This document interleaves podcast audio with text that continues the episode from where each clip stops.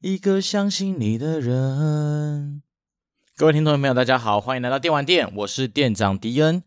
大家好，我是戏份不确定或者多少的店小二阿顶。哦，好，阿顶，你也知道你自己现在的定位哈，就是不一定每次都会出现。好，那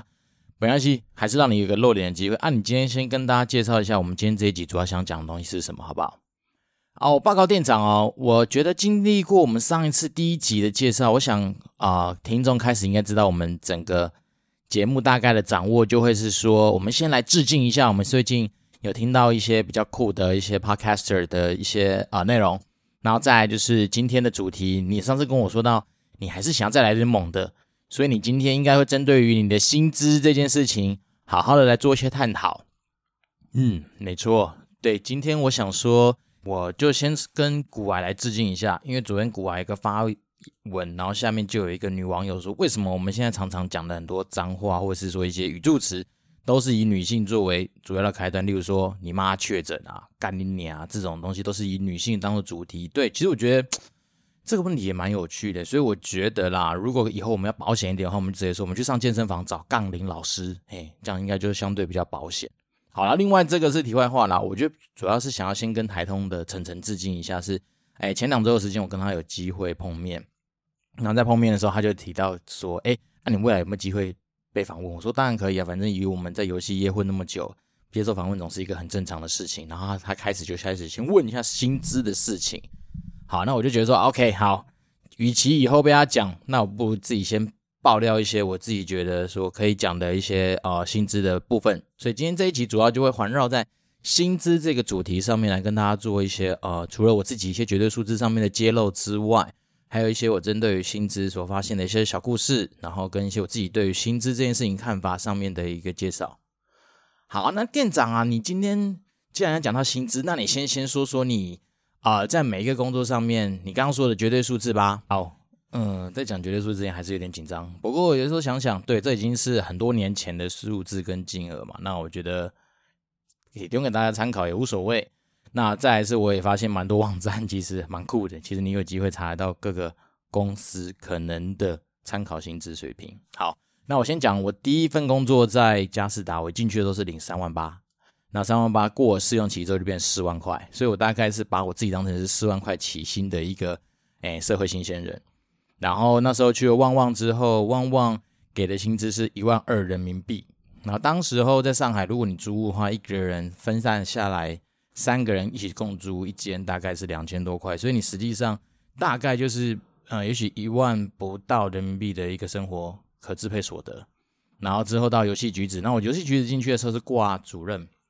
那那时候他开给我四十六 K，哎，所以我大概就是以这样的起薪进入那个。哎，之前的每家公司，那之所以至于暴雪的东西，我可能就不方便透露。一方面是我现在还在职，那我相信也可能会有一些同事以去以后会听我节目，那我觉得不要增加额外一些不必要的问题，所以很抱歉，暴雪的东西我现在没办法讲。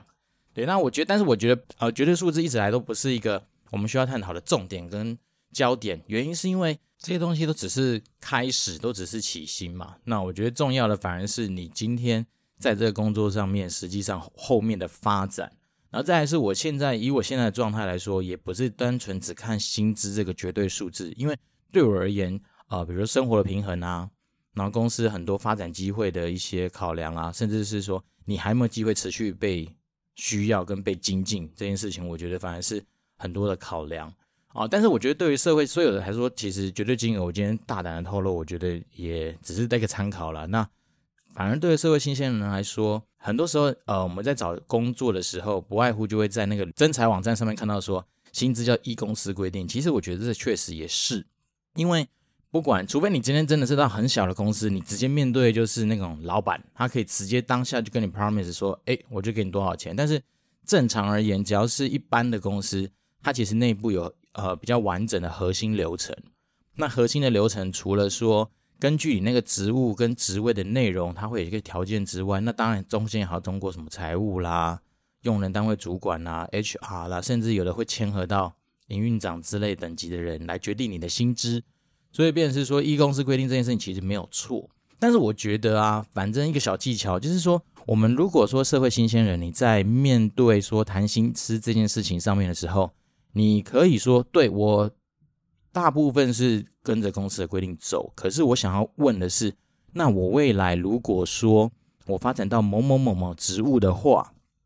大概有没有可能达到某一个水准？那甚至是我觉得啦，嗯，我发现说我们自己本身就是一个商品，那我们只是说在人力市场上面，我们去好好的卖自己。所以呢，在讨论的时候，你可能可以讲说，我期待。我希望我在什么？因为我自己有设定我自己人生目标，所以我希望在几年之内，我的薪资有没有机会达到那个水准？好，举例人，比如说，我希望在三十岁的时候，我年薪要百万。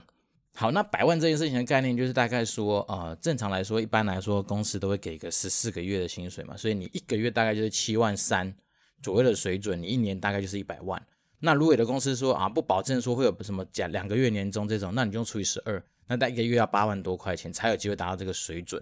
那你就可以当成这个是个目标。那我们正常来说，在薪资的调幅上面，如果没有太大的意外的话，通常都是三到五 percent 一年这样子一个调幅。那当然就看你公司每个公司的规定。可是就我以前的跟很多人聊过的经验，或甚至是呃不负责任的消息来源，大概就是这样。那当然，如果说你今天的绩效表现特别差，那当然，公司也没有一定要帮你加薪的必要，所以有人说大概普遍的一个 range，你可以抓，也许两到五 percent，三到五 percent，大概就是这样的一个范围。所以它其实很容易试算出来说，假设你今天的薪资在没有升迁、在没有调整的情况之下，它很有可能就会是一个你刚进去 fix 住的那个绝对数值。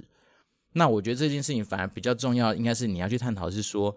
呃，我起薪真的不是太重要，但是你未来的发展性跟它的可变动性到底有多少？那毕竟我觉得在面试的过程，在了解公司的过程，其实除了公司选你之外，本身来说你也在选公司，因为毕竟对我们而言，其实时间跟我们愿意花费出去的价值，它就是最珍贵的事情嘛。所以我就是觉得说，这种东西在讨论的时候，确实是可以去好好的花心思去了解一下。那当然，我必须说。如果你说真的完全照公司的规定，完全没有想法，那本身你对于自己可能也不是太负责嘛。那这个是一个小东西可以提醒给大家。诶，那店长呢？你讲了这么多硬的知识，就是说在谈论薪资啊要注意的事情之外，那你有没有一些比较软的故事可以跟大家分享一下？嗯，好，我觉得这边有个观念是，我个人很不建议大家去跟你的朋友、同学，甚至是你的同事去讨论薪资这件事情，因为我相信。大家一定会觉得很好奇，说：“干，我的同学到底现在薪资到底多少？我现在有没有落后别人？怎么样？怎么样？甚至是，诶，现在谁赚多少？然后把它当成是一个八卦的那个说一些话题来聊。但我觉得这些东西其实完全没必要，因为这件事情很有趣哦。就是如果你跟别人讲到问了别人的薪资，然后人家跟你讲一个很高的金额，干，你听起来会爽吗？其实你不会爽。那如果别人跟你讲一个啊、比较低的薪资，你也只是爽那一瞬间的几分钟，但是其实没有任何意义啊。”那我自己分享一个我亲身的一个经验，就是我几年前有接到过我一个同学的电话，然后他一打来没多久，他就直接说：“哎、欸，阿顶，我可以问一下，你那个现在大概呃收入多少吗？”然后没关系，没关系，我也会跟你讲啊，我只是单纯好奇一下的。但是那我心里面想说，其实我根本就不想知道你薪资多少，呃，因为多你也不会给我啊。对，所以那当然那时候我还是。因为比较年轻嘛，所以我就是哎，好，我我跟他讲了一个，我那时候在啊、橘子大概四万多的，他说哦，好好哦，你现在薪资怎样？那我说说，那你呢？你不是你要讲啊？没有了，还好啦。我 说哇，这好，那这我觉得我从正面角度去看待这件事情，就是好给我学到一招，以后如果人再有这样子的话，我一定会怎么问？比如说，人问我说，哎，阿弟，你现在薪资多少？我会怎么讲？嗯，那、你先讲你的吧。然后对方讲完之后，我就说，嗯，还好啦，大概就这样。对，我觉得其实。有时候真的，我们有时候太认真的去面对一些问题的时候，好像答案不是太好。对，而且我真的觉得问薪资这件事情，其实我个人第一个觉得蛮愚蠢的啦。因为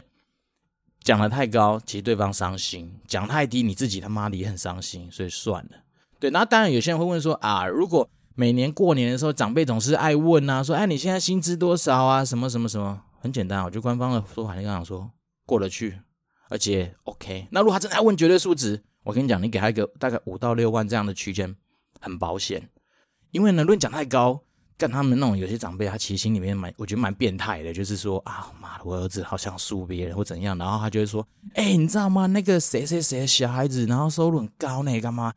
干，然后你接接下来没多久，你的薪资就会在不知道哪里被大家发现。对，那我觉得这件事没必要。然后再来是，如果你讲太低，干当下他那种嘴脸，就是哦，你怎么这样子？好像你是一个卤蛇，卤到靠背哪里去这样？所以我觉得不需要。那你就跟他讲一个大概的五到六万，我觉得最安全。然后。甚至在讲薪资这件事情，你可以自己跟他讲说：“哦，我有，我大概就是都跟我同学差不多了。然后我们其实每年都是有在聊嘛。那我觉得都是跟得上大家脚步。嘿，然后大概就五万，五万六万这样，快速把它带过，不要太多废话，然后就可以带掉这件事情。因为讲实在，讲一些比较现实的事情是，很多人问这些问题的背后，其实根本没有任何预设的答案，或是想要干嘛，他只是单纯就是来问你一下。那如果说我们今天想太多，然后我觉得就是没有太多的必要，好，这是对于我自己认为说薪资这件事情上面的一个软的一个小故事啊。那再来是我一直哎店对啊店长，你讲讲说薪资这件事情以外，那你有没有什么可以提醒大家的地方？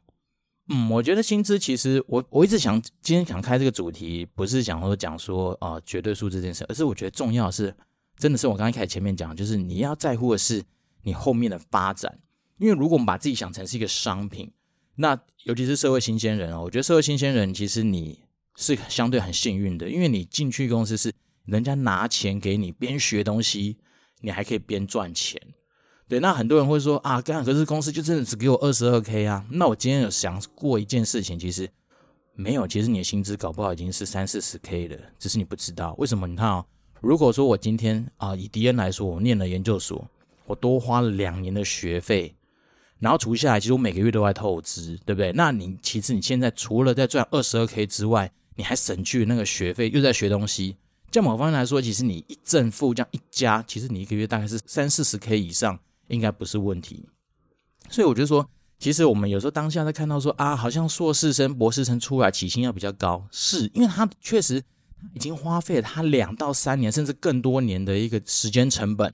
他在那段期间，你基本他基本上他收入是少的。所以就是说，如果说我们很多时候我们只落入一个陷阱，说啊，我们只比当下的绝对数值这件事情，它其实会产生很多的盲点。那我自己觉得说，嗯，尤其是社会新鲜人啊，就是大学毕业的，不用觉得说现在只拿到二三十 K 可能太低，no，因为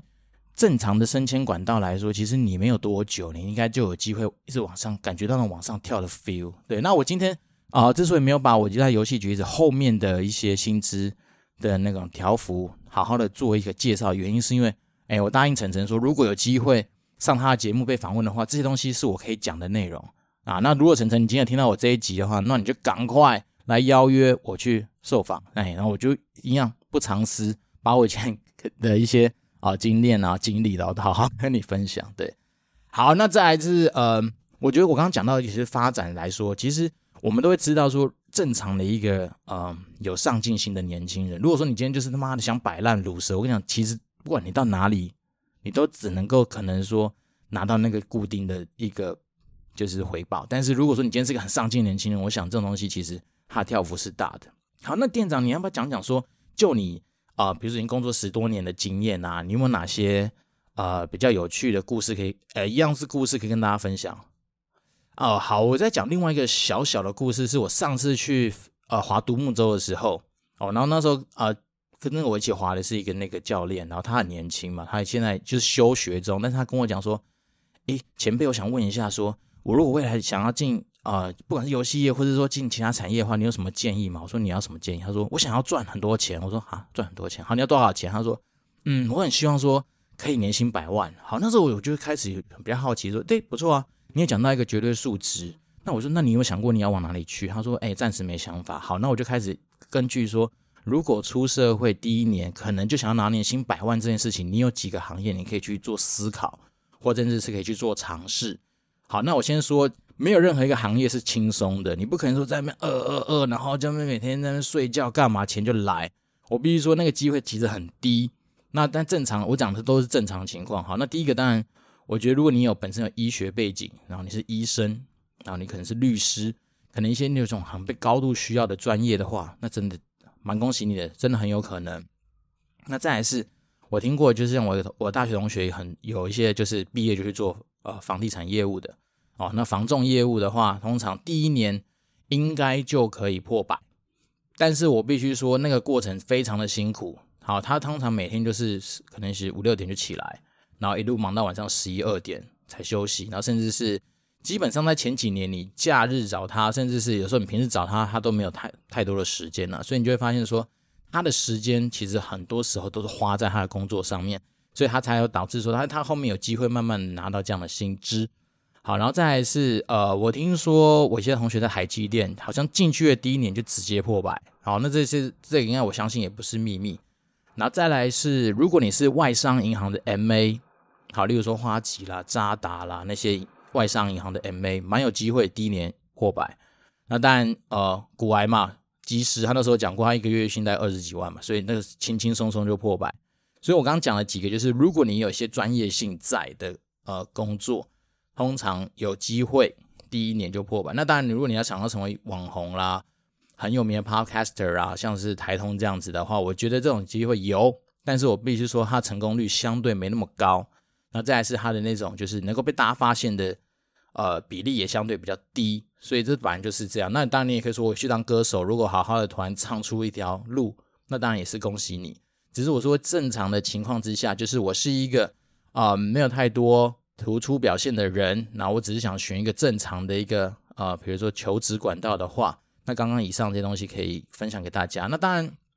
可能我接触到的还有很多，我相信还有很多啊、呃、产业应该也有这样的机会，只是我目前就是还没有太多的时间去一一的把这些抓出来。那我只能说，就我这边快速的有印象的一些产业跟大家做分享。那当然，有些人说哦，对，传直销也不错。反正我觉得一个大方向就是，你越是透过你自己啊、比如说啊、呃、业务能力啦，或是越是透过你自己能力能够产生价值的工作。通常它比较有可能在第一年就有机会破百。那为什么有可能这样？就我觉得这种道理都背后的逻辑跟道理都很简单，因为你真的就是一个商品。那你能够产生出越多的价值，然后你愿意承担越多的风险的话，那当然他给你的回报就是高的。所以如果说你今天想要呃做那种很稳定的业务，例如说有些科技厂的业务，它其实并不是它上次真正的业务，它就是比较算是我去跟我负责的 account。然后好好的去跟他谈一些啊、不管是量，甚至是很多量都是一些基本的都已经谈好那种东西，那相对而言，你得到的回报可能就会比较没像人家那种纯房仲啊、纯寿险业务那种出去，就是直接就是拿我的生命在拼搏的这种这种风险比较高的工作，他的收入来的高。好，那店长，你有没有讲到？诶，听说坊间通常有一句话叫做“加薪靠跳槽”，那你这件事情的看法怎么样？我个人是觉得蛮认同的哦。我觉得这件事情就像是你在玩游戏一样，你大招放完之后，你的 CD 时间也会要有。也就是说，你不可能天天在那边跳槽，然后希望说每一次跳槽都拿高薪。这件事情我觉得它有点困难啊。也就是说，你可以久久放一次，然后，然后那一次放下去，当然至少都会有一定比例的成长。那这边也可以刚好分享给呃我们那时候说到，其实中年人来听这个节目，这个地方你可以留意一下。就是说，我自己的经验是，我觉得跳槽的时候，之所以你有机会去谈薪资。是因为你已经拥有你非常多不一样的经验跟经历，那你就把它想象成是说，你今天对象公司，它是需要你这样子特别的能力，而且你马上过去就是即战力，所以当然而言，你比较有机会谈。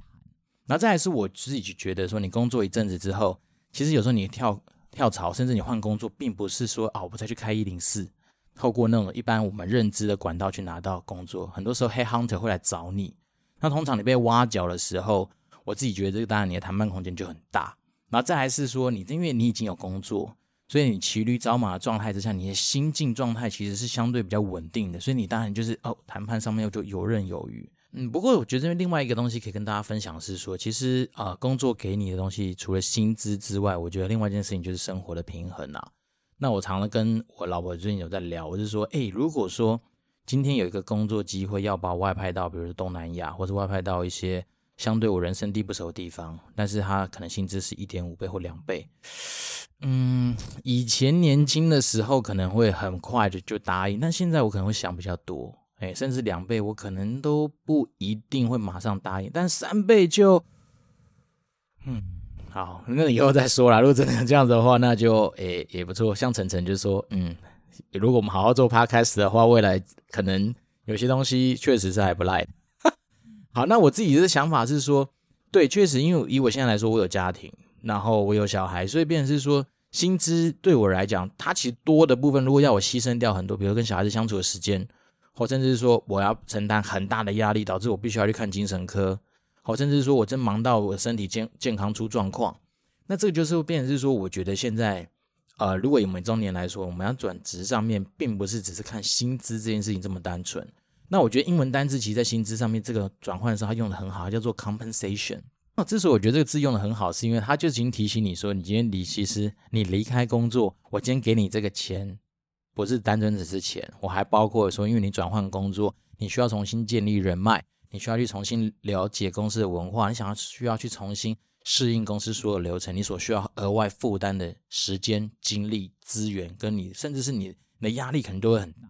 因为我相信，如果你本来在以前的工作上面一定驾轻就熟，甚至是很多你的人脉早就已经建立好，那个东西其实有时候很方便。那你到新的环境，当然我自己跳槽过不少次的经验，我觉得其实换环境有时候也是不错，因为你可以重新让大家认识你啊。所以你可能以前有被大家点出来的一些小缺点，你可以在新的地方。好好的去做一些适度的调整，那这我觉得这件事情确实是一个还不赖的。那你要说，呃，我比较鼓励的，其实真的是你时间到了，你稍微可以换一个环境，这件事情是好的啊。那我甚至我以前我有一个观念是，如果你今天刚出社会，然后你发现说，哎，这家公司你去，哪怕是一个礼拜、两个礼拜，你只要觉得说，干这公司可能怪怪的，直接走啊，不用客气啊。为什么？因为因为。其实你才刚去没多久，其实那个东西，呃，你转换的成本其实很低啊。甚至是我们讲一个实际的，你不要把它写进你的履历里面不就好了，对吧？那这东西有什么了不起？那当然我，我所谓的怪怪的是说，如果你去会发现他那边的氛围，甚至他有些工作上面的要求，甚至是那边的不管是团队里面，真的讲是，你只要有一两个人那种你觉得很诡异，而且你很相处不来的人，就走没有关系，因为。讲实在的，其实有时候真的一样。那句老话，环境在选你，你也在选环境啦。然后我真的是觉得是说，嗯，不用跟他客气，因为这就是你的选择。然后你也可以选择不揭露。反正对于一个社会新鲜人嘛，那你在找工作，找个几个月、半年，其实大有人在啊。所以我倒是觉得这东西真的没有什么。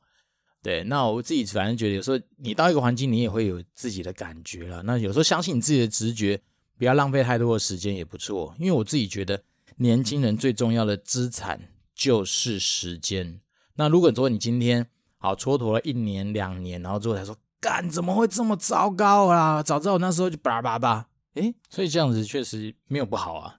但是我觉得这东西一样，跟刚刚说的跳槽，你就像是在放大绝一样，你不能疯狂的放。好，因为对中年人我们人来说，好，每次换工作，也许就是我们累积了好几年放一次，OK。那也许对社会新人来说，就是那种所谓的小招，然后慢慢放，慢慢放。可是你也不能放多啊，因为放多，第一个你也是浪费你的时间。然后再是，如果你到每个地方都觉得说，干这地方有问题，这个地方怎样，那边人鸡巴怎么的，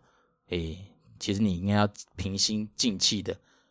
先来想一下，是不是你自己哪里出了问题？第一个是你可能对于职场的期待有所偏差。好，第二个是说，也许你真的要去调整一下你对于很多事情的看法。甚至是，也许你在抱怨别人的时候，你先想想，是不是因为只有你才会这样抱怨？好，那我觉得这东西，我们我们其实还是要把正能量带回来啦。所以我才是说，鼓励你，如果说发现状况不好，就大胆的换，没有错。但是不能一直用，不能疯狂的用，不能听到说啊，今天店长说可以一直换工作，刚每天去一直换工作换工作，其实你就在浪费你的时间。所以我们刚刚讲的就是一个 balance，就是一个。你要把你的时间资源用在好的地方，那我们允许 try and error 的机会，也许你可以两次三次，但是你不能一整年到头来都一直在换工作。那这样子的话，其实后面会衍生另外一个问题了。诶，对哦，我今天不让阿顶出来了，因为我就想直接讲，就是说会让衍生的问题，就是说会让大家开始担心所谓你的呃稳定性，甚至是你对于这个东西，呃，比如说你对你自己。状况的掌握可能已经出问题了啦，所以我觉得，哎，遇到这个问题，哎，留言吧，我们再针对你的状况来好好聊。然后再来是可以提给中年人一些提醒，就是我自己的心得是，通常我们已经工作一段时间之后，你换工作，除了刚刚说被 headhunter 挖角，那不可能真的很不幸的，一定要透过104去去找之外，那当然我觉得人脉，你累积下来的人脉，比如说以前的同学，啊，你以前的同事。好，有些强者我同学，他们现在早在哪里高升啊，或怎么样？哎，打个电话关心一下，问一下，不要害怕，反正我找工作啊，又没什么好羞，又没有什么好羞耻的，对不对？我不是要诈骗我干嘛，对不对？我就好好的去问。那我觉得人脉通常有时候可以帮助你有一些意想不到的收获啊。我那时候我自己觉得能够进暴雪一个很重要的原因，是因为我那时候居然在面试的时候看到我以前橘子的同事，虽然说他只有短短的待过一下下的时间，可是我那时候看到他，我觉得干。这感觉就像是，就像谢孟恭说的，好像我甩到报纸了。因为那时候我觉得这几率也太低了吧，因为我是完全自己丢履历，然后居然发现有认识的人。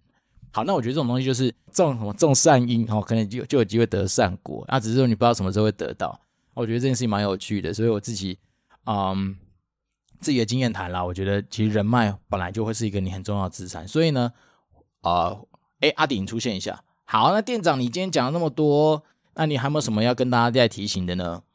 嗯，我还是那句老话，我觉得起薪这件事情的绝对数值不是太重要啊。对，我忘记了，我今天有说到我要跟大家分享一些资源，我觉得蛮有趣的啊。我之前在找工作要谈那个呃薪资的时候，我找到一个网站叫 IB Job，I B E E J O B 哦，艾比，它其实很有趣哦。你在那边可以查到很多公司，例如说我刚刚讲的台积电啊，甚至游戏橘子啊，甚至一些呃大公司。大家会匿名上去分享大家自己的薪资，那你多看一下，你就会发现说，诶，其实他那些资源好像八九不离十啊，大概都是那个范围啦。然后再来是一零四，我觉得近几年也很酷啊，它就是开始针对很多职务有提供一些薪资的资讯。那我自己快速的去把一些，比如说啊、呃，产品企划啦、专案管理啊相关的行销相关的一些职务，把它拉出来之后，你会发现其实它的呃偏差没有那么大。它大概就是三万多、四万多都有的这样的一个水平，对。那我觉得这东西，它就告诉我们一件事情，就是说，基本上你只要踏进这个圈子，大概都会有一定的门槛。那你只要不要，呃，不，不是门槛，说错了，一定的水准。那你只要不要偏离这个东西太远，基本上我觉得都 OK。然后再来是主管一定会比一般的，比如说只是专员来的高，这件事情骗不了人。那这东西一零四都查得到。那 IB Job。也大也欢迎大家可以去看一看，我没有接到任何业配啦，我只是单纯说就我自己以前使用过的一个工具，我觉得蛮不错的。那再来是 PTT 的 Salary 版，也欢迎去看看。我觉得那边我觉得那边蛮多大家问的问题都蛮直白的，然后提供的资讯，我觉得反正也多当多少可以当参考。然后再是